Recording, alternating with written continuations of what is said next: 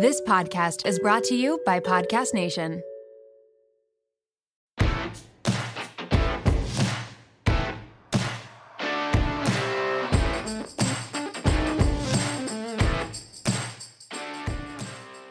Welcome back to the WOMED. The countdown to the end of season two is here. This is the second to last episode, and I am so grateful to share future doctor and Madam President, sorry, not sorry, I just love saying it, Osose Oboh. She is such an incredible force and storyteller. I hope you enjoy this episode as much as I did. I enjoyed it so much, we actually had to record it twice, thanks to a little Zoom malfunction, but nonetheless, I got to hear her story more than once, so I'm grateful for that. This year has definitely been one for the books, but I'm bringing you some personal NDE again this week.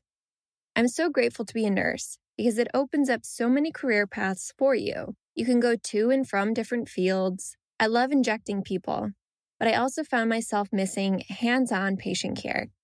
Long story short, I decided I needed to pick up a PRN position in a plastic surgery center where I get to be hands on with patients pre op, post op, and in the OR. I feel so balanced and I love being there to assure my patients' needs are met. Keep sending your NDE moments to me or leave them in the review section. Now let's go.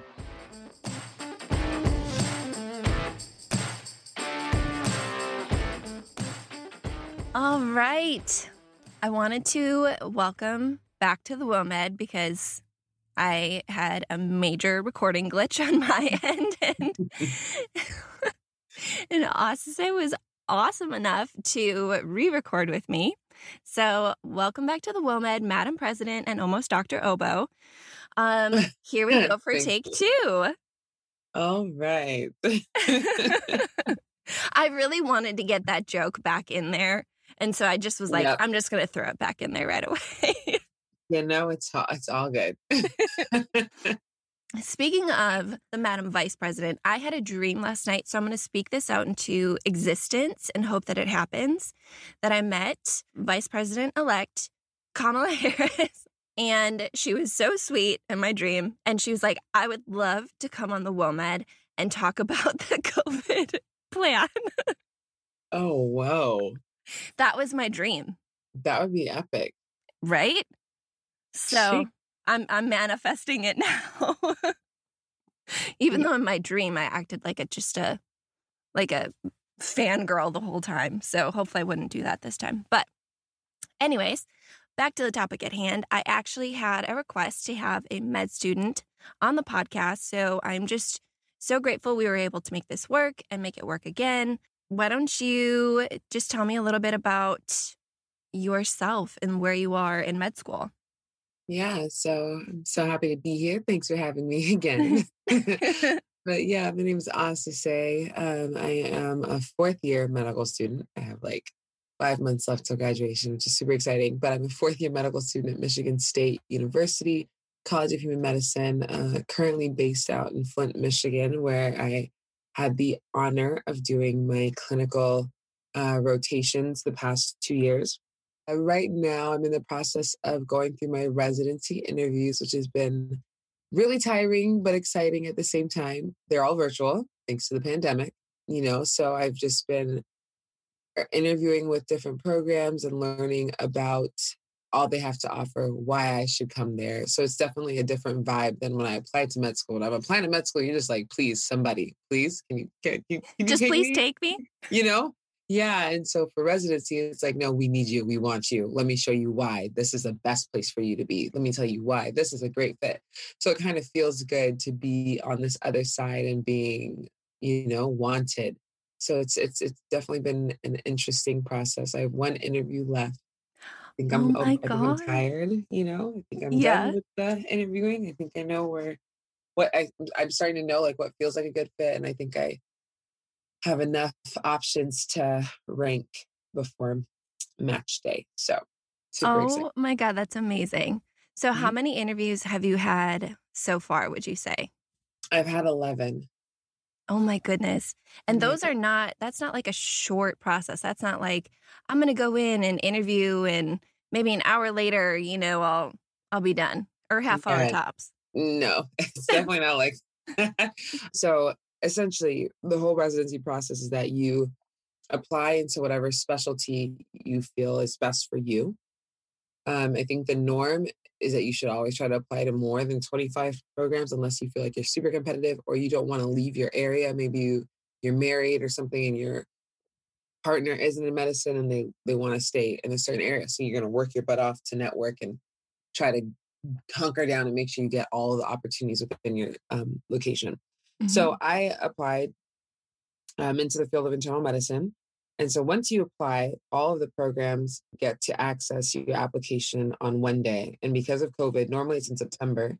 This year was in October, which was like super late, was shortened oh, or wow. kind of like okay. truncated interview season. So normally interviews go from October through January, but this time it was like barely the end of October, if anyone even got an interview in by that point, through like early February.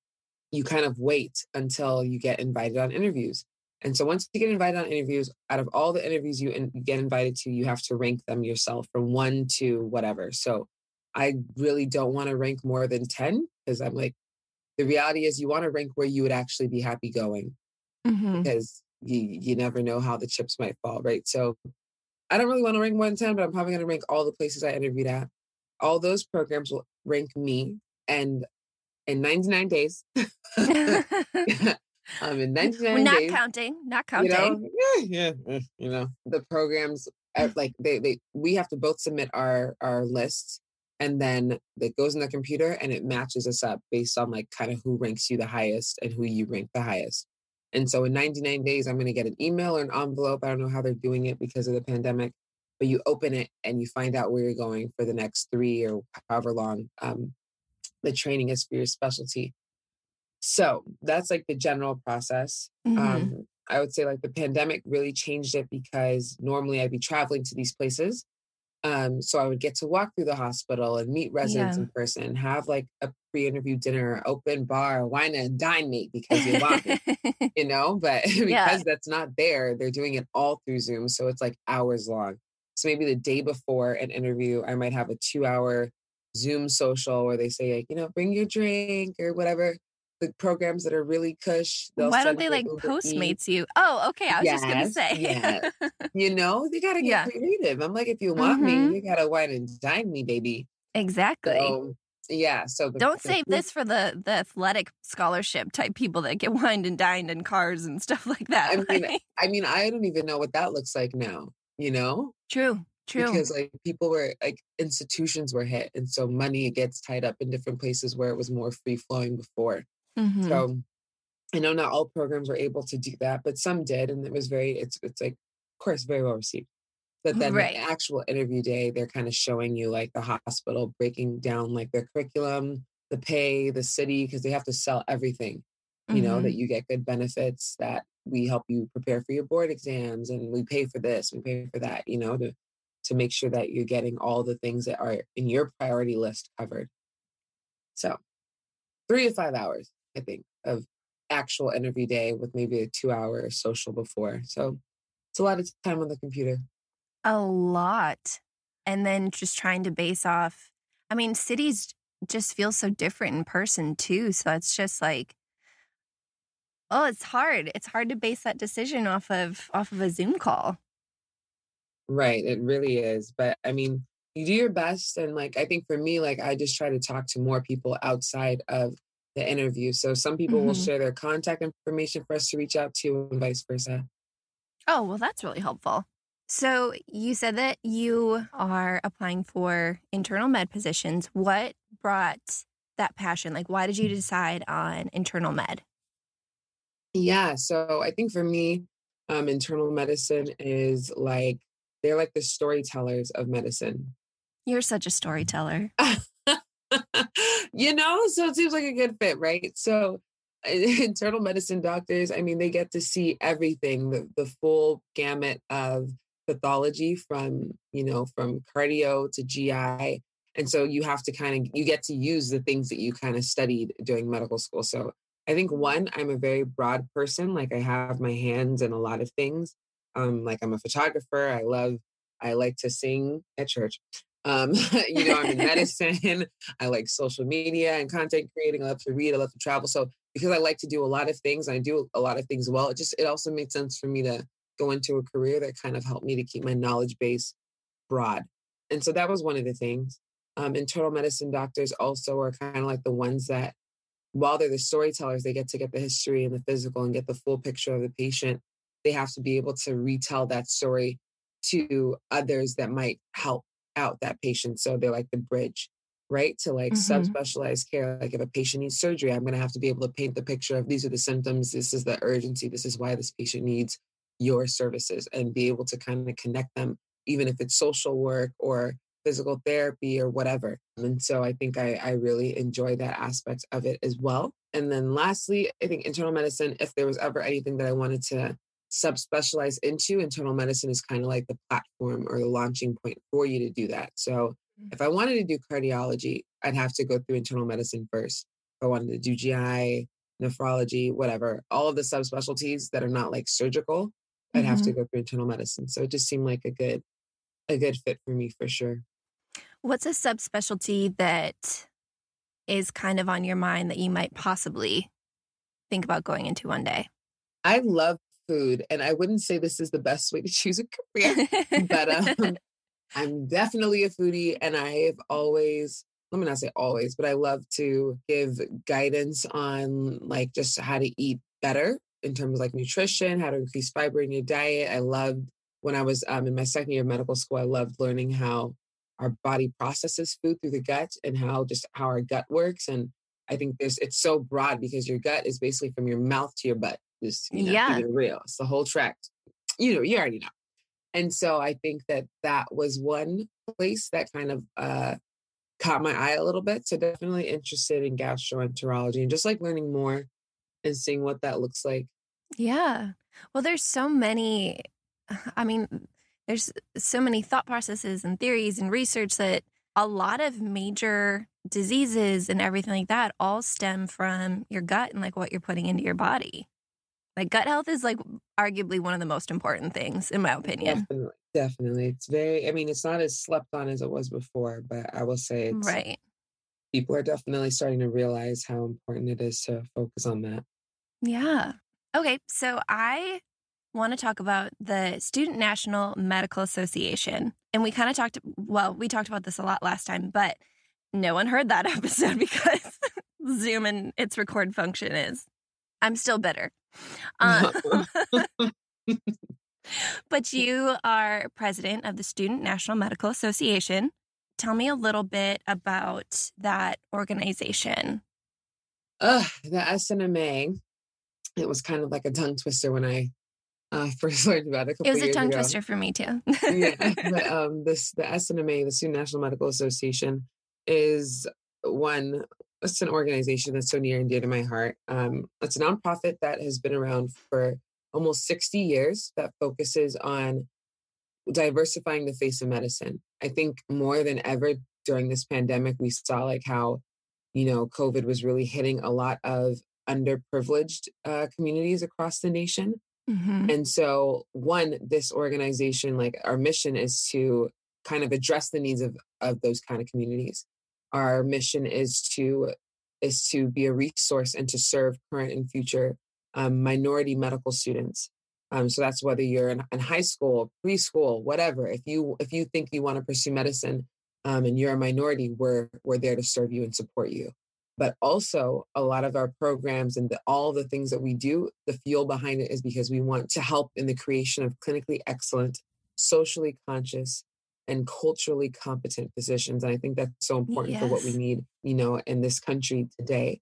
And so, I mean, I I kind of worked my way up through the ranks, I guess, before being um, voted um, or elected into the position of president elect and then president. But just like another tidbit, a lot of people don't know like how big the organization is.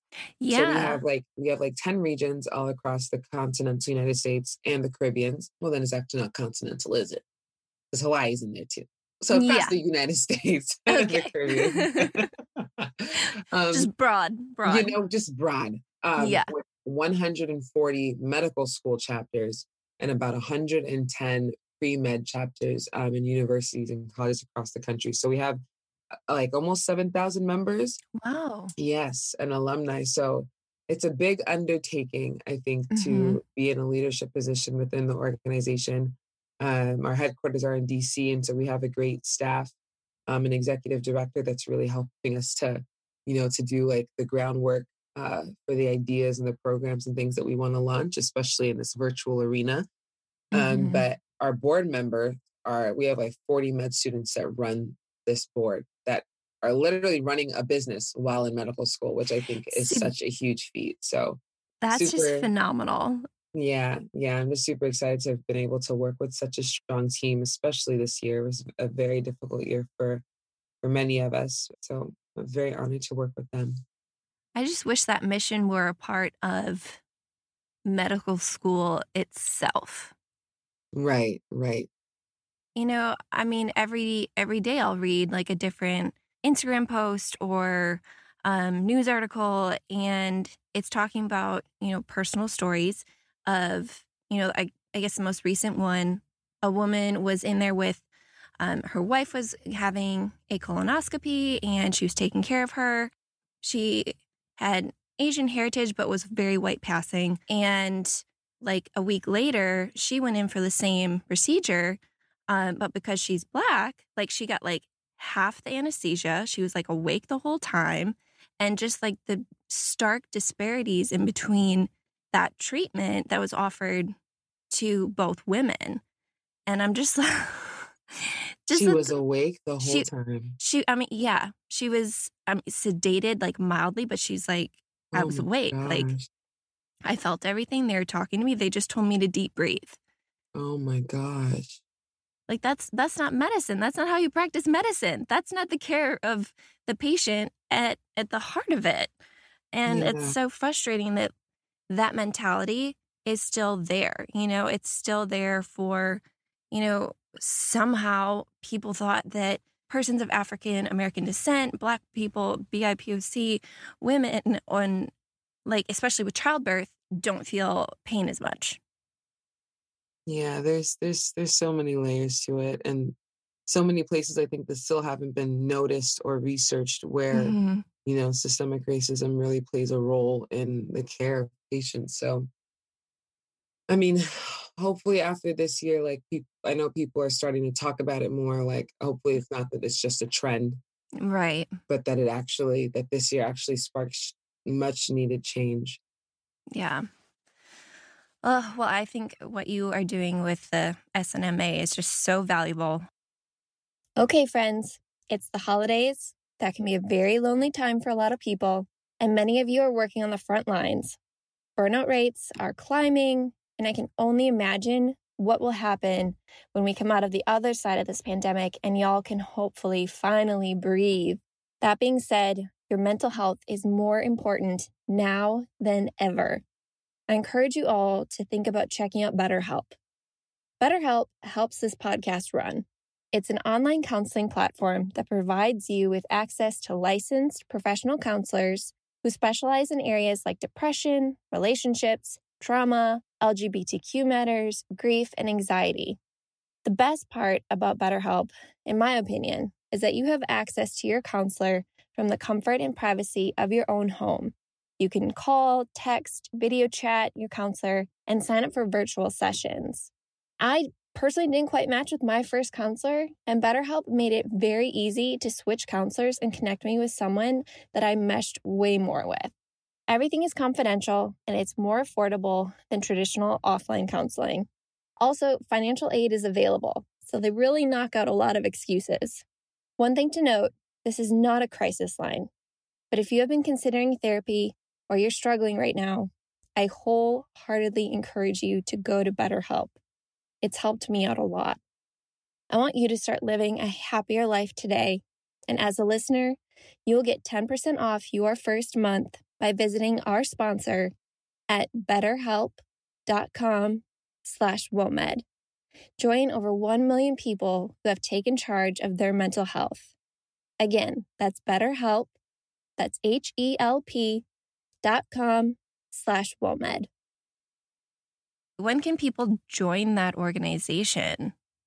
Yeah, so we have so many different types of membership, but students can join the organization from once they know that they're like they're they're a pre-med, like they want to get support and resources on how to get to medical school. So if you're in mm-hmm. college or if you're in high school, honestly, if you have middle age, middle school kids, you can help them to become a member um, through our site at snma.org.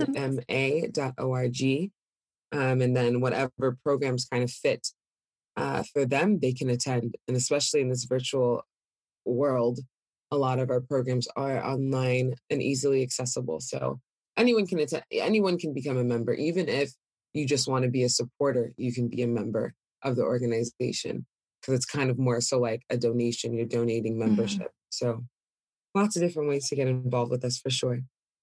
Uh, so, how did you kind of work your way up through the ranks and be noticed so much through this nationally broad organization and be like, no, I Osose is president. She is, she's what we need. Yeah. So, I mean, uh, it was a very interesting process because I know I came to med school just thinking like I'm going to be a part of Destiny SNMA and I want to make sure that I can help them, you know, just build their brand and become more mm-hmm. noticed. And at the time, as a professional photographer, when I started, I still am, but I knew that for my local chapter, at least, because every chapter has their own board. Um, and they do their own programming that are in line with the mission of the organization.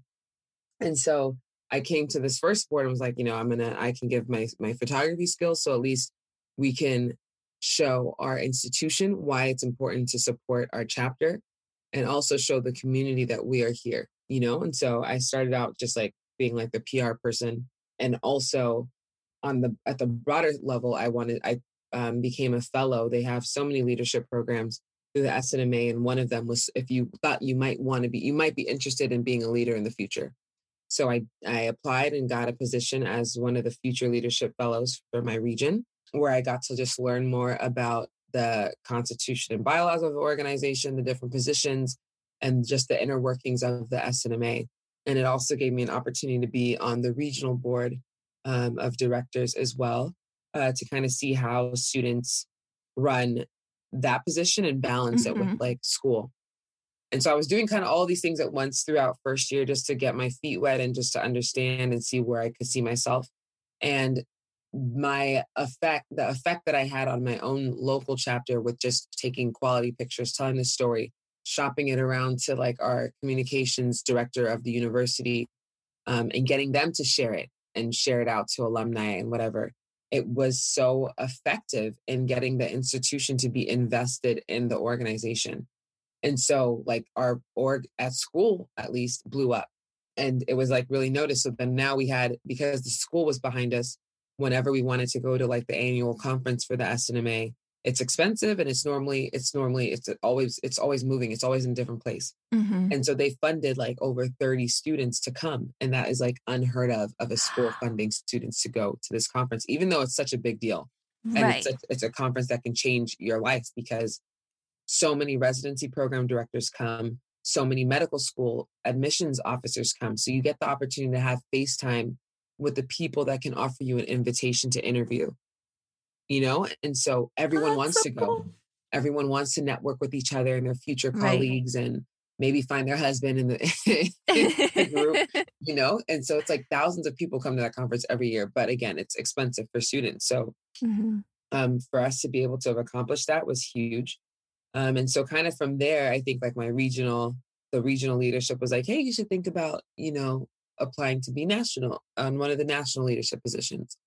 Um, and so again, I just I kind of whenever I am eh, going into any position of leadership, I kind of think about like what I can bring to the table.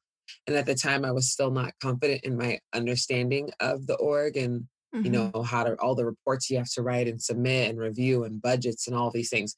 So I knew at least you know I, I got the branding, I got that part down. So let me offer this as well.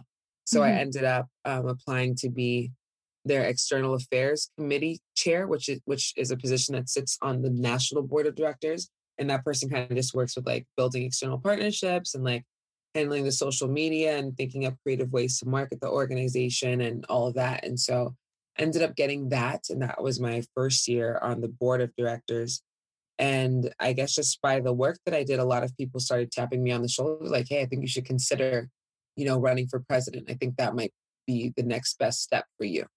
Um, and, so it, after a couple shoulder taps, I was like, you know what? I'm going to do it. So I ended up running, and running is a whole thing of its own because you have to go and say a speech to each of the regions at the national conference. So you're speaking to like thousands of people.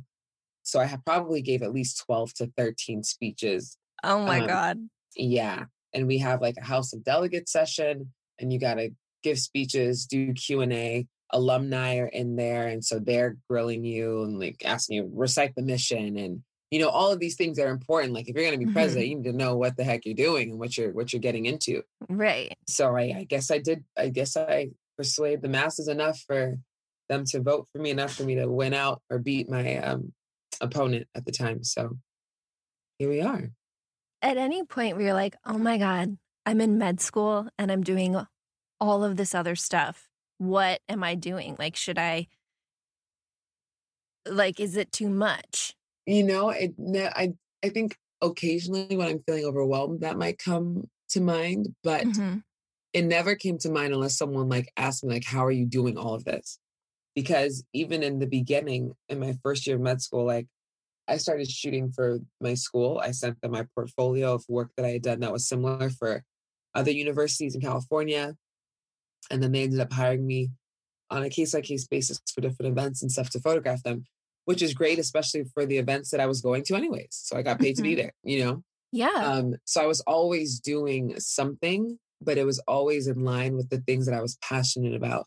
Mm-hmm. So it mm-hmm. never truly felt like work unless I was just like overloaded with administrative stuff, you know, but creating ideas, photographing people, talking and hearing other people's stories, figuring out new programs to improve our pipeline of students to get into medicine. You know, all of those things were things that were fun for me because they were things that I was passionate about. So I don't think it ever it never really crossed my mind like you're doing all this and med school. I just tried to make my schedule make sense mm-hmm. where I mm-hmm. studied more than I did other things. But yeah, it's all about balance for sure. What I've come to, I mean, granted, we have not met in person yet, which I hope happens someday, but what I've come to love about you from, you know, researching you and studying like your Instagram, um, I just, I love your creative spirit so much. I love how you I mean, you're such a beautiful writer. Your blog is beautiful. You're an incredibly talented photographer. And you just, like I said earlier, you're you are a storyteller.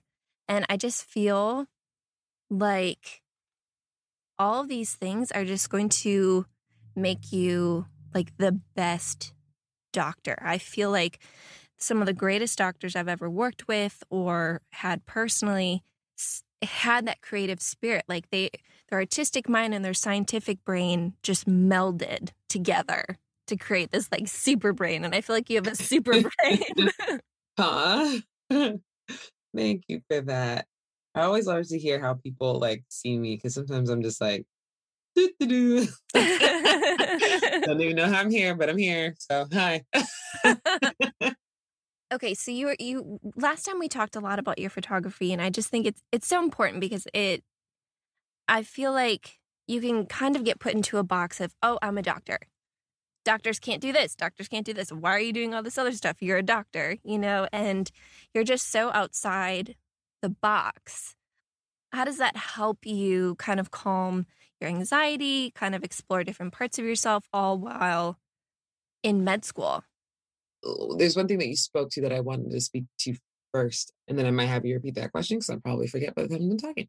um, but I think when I was graduating college, like I'm I'm Nigerian. My parents immigrated from Nigeria, so I'm first generation American, and you know they didn't know anything outside of being a doctor, being an engineer, being a lawyer. Those were like the three fields that they were like, you will for sure have money to have a roof over your head. You will be safe. Mm-hmm. So that's all you have. That's those are your options. So when they shot, when they saw me shooting and like, you know, photographing people, when I say shooting, sometimes people are like, wait, what? Oh, um, yeah. but when they saw me, you know, spending time doing that, they were so concerned. Like, you're distracted. What are you doing? You can't be doing this. This is wasting your time. What's going on with you? What's going on? Mm-hmm. And so, um, you know, I it took me a while to kind of grapple with that. It was like an internal just struggle, like, like, can I be both? Mm-hmm. You know, and so even back then, I think I was on Instagram. I made two different ones. I made one for photography. I called it Shots of Bliss. Is it still active? Because I'm gonna call. I'm gonna follow no, it. it is gone, girl. It is gone. It, oh, it was too much. I think I had it for a year, and like, I feel like it was just taking away from the fun of Instagram. Mm-hmm. You know, of just like I just post when I want, how I want, say what I want. You know, like it's just it's my social media. I can do it's my corner. Then I can post what I want. You know, so mm-hmm. I think by trying to think like, okay, let me post my photography here so I can sell myself on this side. I just couldn't do it. And it, and I think the, the the the breaking point for me was like, you know what? Why can't I be all of these things at once? Like I am all these things. It's not a different us to say taking these photos and the different Osose studying for this MCAT in, in this chem class. Like this is all the same person. Mm-hmm. And I mm-hmm. think and it's okay for us to be that way, you know? And so I think once I like had that realization for myself, which it sounds like it sounds like something, it sounds like common sense. Like, you know, like it sounds like common sense, but it wasn't. Um, and so I think once that kind of hit home for me that I can be all of these things at once and that it was beautiful and it was who God intended me to be, it was kind of rebellious on my to my parents and their viewpoint, you know, but mm-hmm. I deleted the Instagram and I just started sharing all of the things and I think that's kind of how my I don't I want to say it's like a slogan, but like I want to do it all is like how I kind of look at life because I'm like there are no limitations except for the ones that you put on yourself. If you feel like you have skills or talents in writing and this and that, you can do it all. It might not be all at once, you know, but um, there's nothing that there's nothing to stop you except for yourself. So that's kind of one how I now look at things Mm-hmm. I might mm-hmm. not be photographing people as much now because I'm in a pandemic or whatever, but I kind of changed my creativity to now going into like this content creator influencer realm because I'm like, I want to pay my loans off. And yeah, I could possibly do this in a way that's still authentic to me. So it doesn't feel like I'm a walking ad. Mm-hmm. Started feeling what are a real walking adish a couple months ago, but we're pivoting and trying to make sure it makes sense. You know, because life is short. So you want to make sure that you're using your time um, for the things that bring you joy. And now I know you asked me a question, that I don't think I answered it. no, I feel like you did though, because I can't remember what the last question was because I was so wrapped up in what you were saying because it's something I've uh, I've always felt so much too. You know, I really kind of started doing I've always known that I I wanted to to be more, explore more, explore this creative side more, whether that was, you know, traveling or photography, uh, modeling, you know, whatever. Um, but I never thought I could do it. And, you know, for me, honestly, it was like my fiance had passed away. I was in a really dark place, but, you know, I was starting to kind of come out the other side. And I wanted to, we had plans to move to Nashville. And I, ha- I was in this space of I want to do everything that scares me because life's too short. And so I was working full time as a nurse and I reached out to some modeling agencies because it was like, I'm just going to try a bunch of shit that I never thought I could do. Um, and that just kind of started helping me find all these different avenues that, you know, I was really passionate about. I was starting to write again. I was starting to dance again. And people are like, but you're a nurse. You know, like I'd post about these things and you're like, and they're like, but you're just a nurse. Like you got to be careful. Like people are going to be like, can you really be a nurse and you're like modeling in these other things. And I'm like, why can't I do it all? You know, like don't put me in a right. box. Like I don't like, you know, and I think that's why so many people are not as fulfilled in their careers because they are so focused on this one aspect of their life, their work. That yeah. doesn't have to feel like work. Yeah. And you can explore and like build these other parts of you and have them also be who you are. Yeah, I agree to that. And thank you so much for sharing, you know, um, your story. I'm definitely sorry for your loss. And I know that that hasn't been easy to navigate, but you've, you, you're basically just like a pillar of strength, you know, to be here and to be doing this and doing this podcast and providing information for, you know, other women in medicine of how they can break down barriers and go after things that they might have never thought that they could. So thank you for being here. Also say it is too early in the morning. I don't want to cry. But thank you for saying that. I really that that really means a lot to me as well. Mm-hmm. And I just I love being able to just to get to know all these women too and share their stories and it just it just makes me happy. Again, this was something that scared me and I was like, "No, I'm I'm just to do it."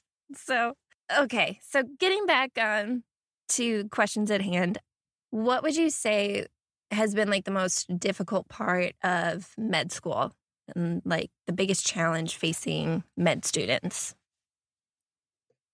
Well, I think the difficulties of med school can be different for each person.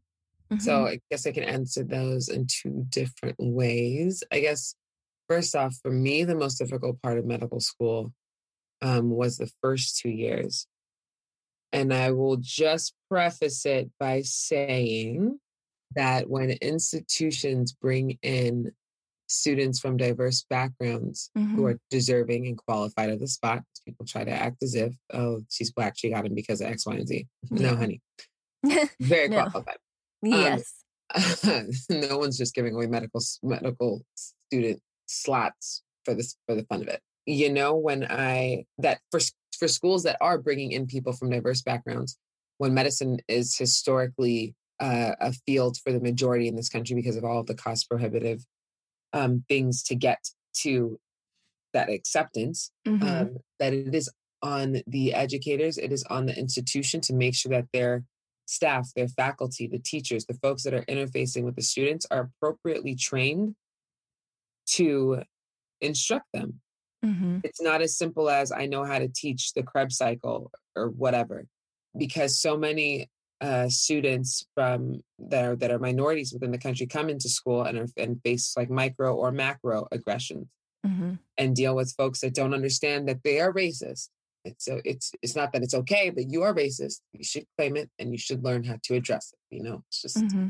and understand that they have biases, whether it's towards women or whatever. Everyone has biases. There are things that that you are brought up with that you might not even notice. Like, oh, I think I have bias towards skinny people because everybody in my family was larger. So when I see a skinny person, I think, oh, do you eat? You know what I'm saying? Everybody yeah. has, a, everyone has biases. Even I do. Most, I think most of them are might be implicit. Like you don't even know you have it until someone points it out. And mm-hmm. if you're mm-hmm. open enough, you'll be like, oh, whoa, wait, yeah, crap, I didn't notice that. You know. And so being in medical school, especially the first two years, I had to deal with someone that I had to spend a lot of time with, even on like a one-on-one basis, that had a lot of biases and a lot of insecurities that negatively impacted my ability to get my education that I was paying 83 grand for. And so that was the most difficult part of med school. And that's unfortunate that that that uh, one person was the most difficult part of medical school for me. I haven't really talked about it too much. There is mm-hmm. a story on my on my website called Hair Talk and that was just one singular incident. This is something mm. that I mm. dealt with like on a daily basis for a while. But I think that would be the biggest challenge. Um, and I think that might be the biggest challenge to minority students too. You come in confident. If you, I mean, hopefully you come in confident, know like I earned this before imposter syndrome tries to slap you in the face. But it doesn't help when medical school is already difficult. It's already a stressful situation for you to come in and there's someone else telling you negative things again and again and again and and you're just dealing with microaggressions and trying to figure out how do I navigate this? Okay, is it my job now to educate folks on on on issues around black communities because you think I'm the sole spokesperson person for black communities and I'm the sole spokesperson for poor poor communities when maybe I didn't actually come from a poor community, you know, or maybe right. I you know, so there's a there's a lot there's a lot of nuances to that no, I I'm just I'm glad that you shared that. Uh and I it just shouldn't be on on you to explain everything, to explain racism, to explain why people can't say certain things, to be like the sole spokesperson for a certain community. So I just I just want to thank you for you know all the all the time and energy you have invested in that so far. but like I feel like the the resources are more than out there and available now for, you know, someone like myself for for a white woman to do that research. That weight shouldn't just be placed solely on on you or other persons of color. Yeah, I agree for sure. It's something that I think some of us are starting to call the minority tax. I'm sure people are doing papers Yeah. and research on it now. But it's it's it was it was definitely an unfortunate experience that I think I'm still I think I'm almost fully on the other side, but it took a lot of, you know, work and therapy Mhm. to just like remind myself who the heck I am because Yeah. you know, it's yeah, it can be it can be very uh detrimental to your your confidence and your i think your image of yourself and what you're capable of when someone is telling you that you're not that you're not doing well that you're weak or, or whatever but in terms of like your other question um, what i think is a difficulty for med students now i mean i think it's going to med school in a pandemic i can not i can't even imagine what it would be like to start med school now and have to be online and not have had the time to meet your class and to find out who your new support system is going to be at your new school, especially for those people that had to move. Like I cannot imagine what what that would be like, you know, to just be No. doing med school through a computer, like anatomy through a computer. I couldn't. I I I wouldn't wish that on my worst enemy. Honestly, like at least for me, I went to med school. My sister and I got into the same one of the same med schools, so we both Oh, chose that's to go right. there. Mhm. Yeah, it was such a gift. But like for those that are alone, like med- med- medicine is already kind of isolating, you know, kind of isolates you from your family because you have to study so much and your friends because you don't have as much time to give as you used to. But just with this added layer, I can't even I can't even imagine what that would be like. And especially for those of us that are fourth years now, this is supposed to be like the victory lap, like the time where you're you're celebrating that you finished, you made it through the board exams, you applied to residency, Mhm. and now you're interviewing like you're supposed to be able to travel and visit the new city that you might live in walk through the hospital like see if the feel is good do you Yeah. connect with the residents your future coworkers like is this a good vibe for you that's kind of hard to assess through zoom i mean it's Yeah. really difficult so yeah we're saving money on flights a lot of people used to take out credit cards just to fund or cover um, this residency process unless your parents are rich which there's a lot of those too Mhm. uh, but a lot of people would have to do a lot of things to get to be able to interview at enough programs. Like, can you imagine if I had if I had to interview at these past eleven places?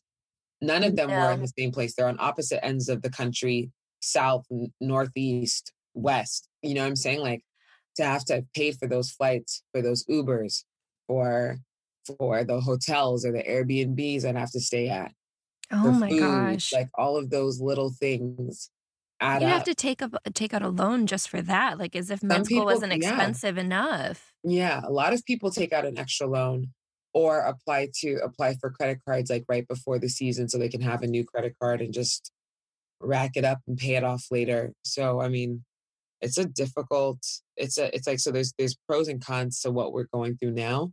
I will Mhm. say of course I love a good in-person situation. I think I'm an in-person experience. You know, everybody should to get a chance.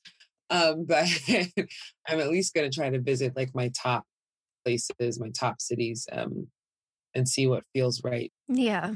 I, I just love talking to you. So really I shouldn't shouldn't be so bitter at Zoom for creating an experience that I get to talk to you again. But uh also say I just wanted to say thank you again. Where can people find you? Because you y'all need to look at her blog. You need to read her blog. You need to look at all of her photos. And you know, maybe order one or two. Sorry, I'm plugging you right now. Like some of these prints and be like, you know what, this is this is my dream print for where I'm gonna go after COVID. You know? Like, Aw, just I a, to- just a to suggestion. Just a suggestion. You don't have to do it. This is not a paid advertisement. Um, but tell everyone where they can find you. Yeah, so you can definitely find me on Instagram. I think that's the place I'm most frequenting these days um, at O S O S E E. Um, you can also visit my website um, at O S O S E O B O H dot com. That's my name, Osose Oboh. but I mean, if you go to my Instagram, everything's linked um, in my bio, so you can you can just start there. Honestly. Awesome. Well, thank you. I hope you have a great rest of your day. uh, no problem. Thanks for having me. It's good talking to you. Good talking to you too.